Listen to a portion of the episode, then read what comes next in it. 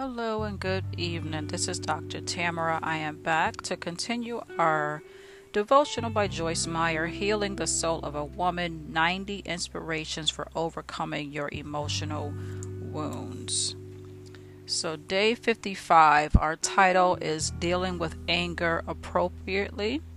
Our scripture is Ephesians 4 26 through 27. Be angry and do not sin.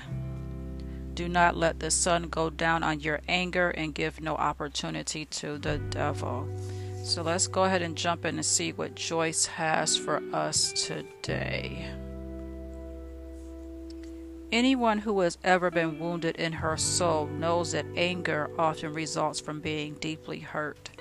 At first, we just feel hurt, but then we become angry we, we become angry about situations we did not want or deserve, and we become angry with the people who hurt us. When someone abuses or violates us, anger is an understandable and appropriate response. While being angry in itself is not a sin, and there is such a thing as righteous anger, Anger is an emotion that can lead us into sin if we do not handle it properly by confessing it to God. Asking Him to help us with it and forgiving the people who treated us badly. The Apostle Paul said we are to be angry and not sin by not letting the sun go down on our anger. Ephesians 4:26.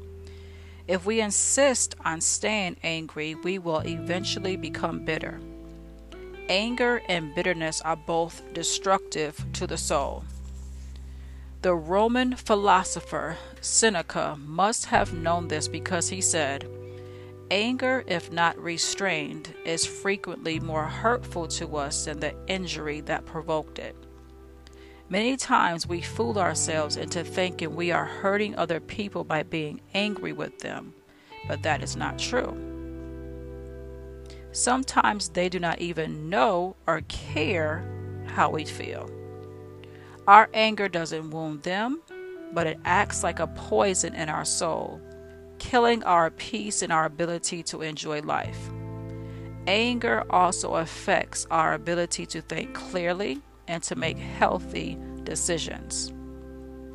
When we are angry, we can make a lot of bad decisions and display a lot of bad behavior.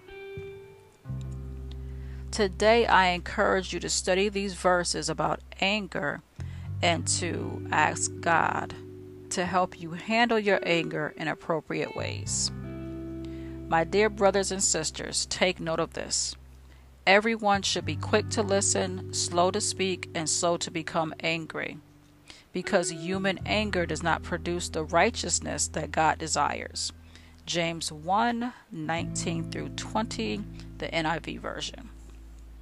Refrain from anger and turn from wrath. Do not fret, it leads only to evil. Psalms 37, verse 8, the NIV version. A soft answer turns away wrath, but a harsh word stirs up anger. Proverbs 15, verse 1. Whoever is slow to anger has great understanding, but he who has a hasty temper is folly. Proverbs 14:29. Good sense makes one slow to anger, and it is his glory to overlook an offense. Proverbs 19:11. Be not quick in your spirit to become angry, for anger lodges in the heart of fools. Ecclesiastes 7, verse 9. Let all bitterness and wrath and anger and clamor and slander be put away from you, along with all malice. Be kind to one another, tender hearted, forgiving one another as God in Christ forgave you.